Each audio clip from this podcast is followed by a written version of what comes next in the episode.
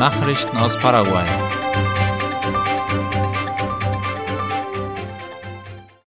Das S N P P bietet Ausbildungskurse für Menschen mit Behinderungen an. Angeboten werden diese Kurse vom Ministerium für Arbeit, Beschäftigung und Soziale Sicherheit N T E S und dem Nationalen Berufsförderungsdienst S N P P. Darüber schreibt I P Paraguay. Diese Initiative läuft mit der Zusammenarbeit der Saraki-Stiftung. Präsentiert wurde diese Initiative am Hauptsitz des S N P P in Asunción. Dort wurden die guten Erfahrungen mit der von der Saraki-Stiftung geförderten beruflichen Eingliederung geschildert. Es gab auch Aussagen von Menschen mit Behinderungen, die dank der Unterstützung des genannten Dienstes Unternehmer geworden sind. Folgende Kurse werden angeboten: Assistent für therapeutische Massagen, Assistent für Arbeitssicherheit und Gesundheitsschutz am Arbeitsplatz, Kassierer im Handel, Rhetorik, Verarbeiter von industriellen Reinigungsmitteln, grundlegende Informatik, Kenntnisse wie Excel-Tabellen und Microsoft.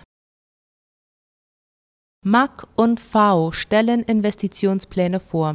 Das Ministerium für Landwirtschaft und Viehzucht M A C und die Organisation der Vereinten Nationen für Landwirtschaft und Ernährung F A O haben dem Agrarbeirat den Vorschlag für die Ausarbeitung von Investitionsplänen vorgelegt. Darüber schreibt I P Paraguay. Diese Pläne könnte Paraguay dann auf dem globalen Investitionsforum im kommenden Oktober in Italien vorlegen, wie es heißt. Der Vorschlag erfolgt im Rahmen der Initiative Hand in Hand, die vom Generaldirektor der F A O, Qu Dongyu, gefördert wird. An der Sitzung beteiligen sich der M A C-Minister Santiago Bertoni, der den Vorsitzenden im Rat innehat, der Vertreter der F A O in Paraguay, Agustín Zimmermann, und der leitende Wirtschaftswissenschaftler der F A O, Christian Morales. Die Sitzung fand am vergangenen Donnerstag, dem neunten März, im Sitz der paraguayischen Exportkammer von Getreide und Ölfrüchten Capeco statt. Paraguay wird bei den Special Olympics World Games in Berlin durch ein Athletenteam vertreten sein. Darüber berichtet die Facebook-Seite Olimpiadas Especiales Paraguay.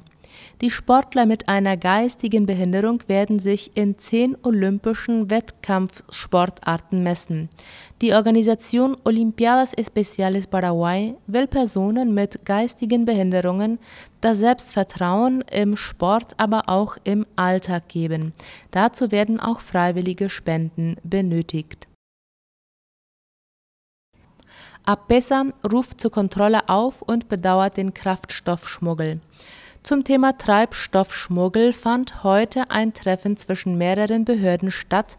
Darunter waren anwesend Vertreter der Tankstellenembleme, der Minister der institutionsübergreifenden Anti-Schmuggel-Einheit U I C, Emilio Fuster, sowie Mitarbeiter der Marine und der Polizei.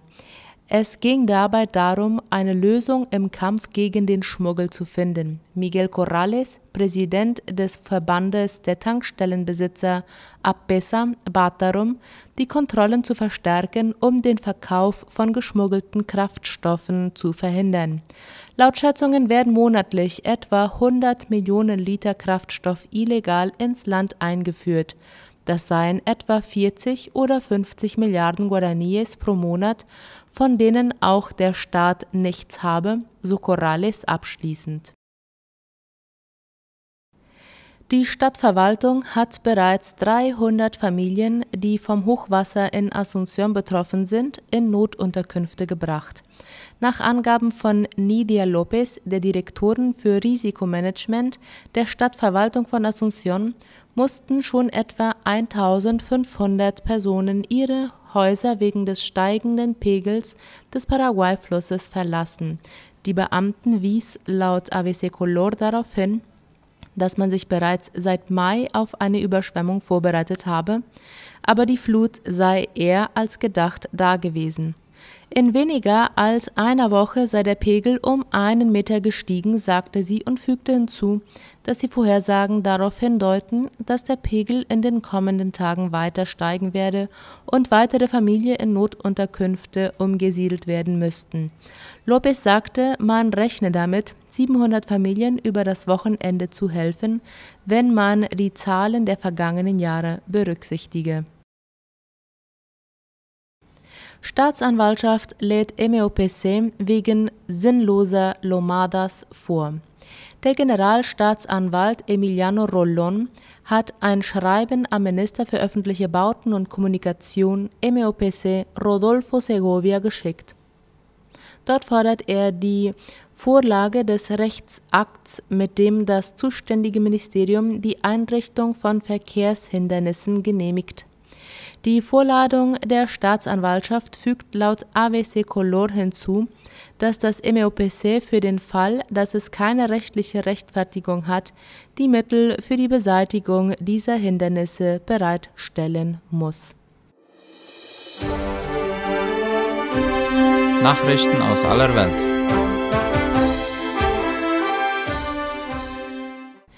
In Chile ist der erste Fall von Vogelgrippe bestätigt worden. Laut Latina Press bestätigte der chilenische Landwirtschaftsminister gestern die Entdeckung des ersten Falles von Vogelgrippe im Land.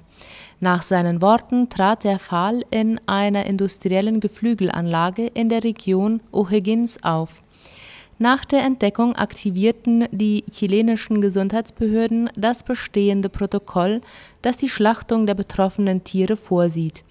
Die Behörden schätzen, dass mehr als vierzigtausend Tiere geschlachtet werden müssen. Außerdem ordneten die chilenischen Behörden die Isolierung des Gebiets und Hygienemaßnahmen an, um die Ausbreitung der Seuche auf andere Geflügelfarmen zu verhindern. Die Ausfuhr von Geflügel wird vorerst verboten. E U-Parlament hat Null-Emissionsgebäude beschlossen. Das E U-Parlament hat sich dafür ausgesprochen, dass Gebäude europaweit bis zweitausendfünfzig klimaneutral sein sollen. Darüber schreibt die Tagesschau. Schon ab zweitausendachtundzwanzig sollen dafür Neubauten emissionsfrei sein, wie eine Mehrheit der Abgeordneten in Straßburg heute beschloss. Für schutzbedürftige Haushalte werden Ausnahmen gemacht, hieß es. Mit dem Beschluss lege das Parlament eine Position für die Verhandlungen mit den Mitgliedstaaten fest. Neue Gebäude sollen als Null-Emissionsgebäude besonders wenig Energie benötigen und ihren Bedarf durch in der Nähe erzeugte Energie decken. Die Abgeordneten sprachen sich zudem dafür aus, dass alle Neubauten ab zweitausendachtundzwanzig mit Solartechnik ausgestattet sein sollen, wo es technisch möglich und wirtschaftlich vertretbar ist. Aber die genaue Ausgestaltung muss das E U-Parlament nun mit den Mitgliedstaaten verhandeln. Das Verteidigungsbündnis AUKUS treibt Indo-Pazifik-Pakt voran. Von den Plänen der Vereinigten Staaten, Australiens und Großbritanniens berichtet die Deutsche Welle. zweitausendeinundzwanzig wurde das Verteidigungsbündnis AUKUS gegründet, dessen Abkürzung die Initialen der verbündeten Länder zusammenfasst. Das Ziel ist, dass ab zweitausendsiebenundzwanzig U S-amerikanische und britische U-Boote in einer festen Rotation um Australien stationiert sein sollen. Das solle die Verteidigungsfähigkeit Australiens stärken und die Ozeane für die nächsten Jahrzehnte frei und florierend halten, betonte der australische Premierminister Anthony Albanese und sein britischer Kollege Rishi Sunak. Die U-Boote, die zur Virginia-Klasse gehören, verfügen über einen Atomantrieb, sind allerdings keine Atomwaffen. China warf AUKUS die Weitergabe nuklearer Waffenmaterialien an eine Nicht-Atommacht vor. Dies würde den Atomwaffensperrvertrag verletzen, hieß es. Thailand sucht nach hochradioaktivem Zylinder. Die thailändischen Behörden suchen derzeit intensiv nach einem Behälter mit hochradioaktivem Inhalt, der aus einem Kraftwerk im Osten des Landes verschwunden war. Heute geben die Behörden laut dem O R F eine Warnung zu den Gesundheitsrisiken für den Fall heraus, dass der Behälter geöffnet würde. Bei einer Routinekontrolle in dem Kohlekraftwerk in einer Provinz nahe Bangkok hatte das Personal bemerkt, dass der rund fünfundzwanzig Kilogramm schwere und dreißig Zentimeter lange Stahlzylinder fehlte. Der Zylinder war Teil eines Geräts zur Messung des Dampfdrucks in der Anlage. Die Suche nach dem Behälter war bisher erfolglos. Nun bitten die Behörden die Einwohner in der Umgebung um Mithilfe. Verwüstung in Mosambik und Malawi durch Zyklon Freddy. Nach seinem ersten Einschlag Ende Februar ist Freddy am Montagmorgen in das südliche Afrika zurückgekehrt und hat weitere Verwüstung gestiftet. Am schlimmsten betroffen war Malawi mit etwa hundert Todesopfern, wie die Deutsche Welle meldet. Schlammlawinen hatten über Nacht schlafende Bewohner weggespült. hundertvierunddreißig weitere Menschen wurden verletzt und sechzehn weitere vermisst. Einen Tag zuvor wütete Freddy auch im Nachbarland Mosambik. Dort seien die Auswirkungen der zweiten Welle schlimmer als gedacht, so das Nationale Institut für Katastrophenmanagement. Nach Angaben der Behörden kamen mindestens vier weitere Menschen ums Leben, vierzehn wurden verletzt. Soweit die Nachrichten am Dienstag. Auf Wiederhören.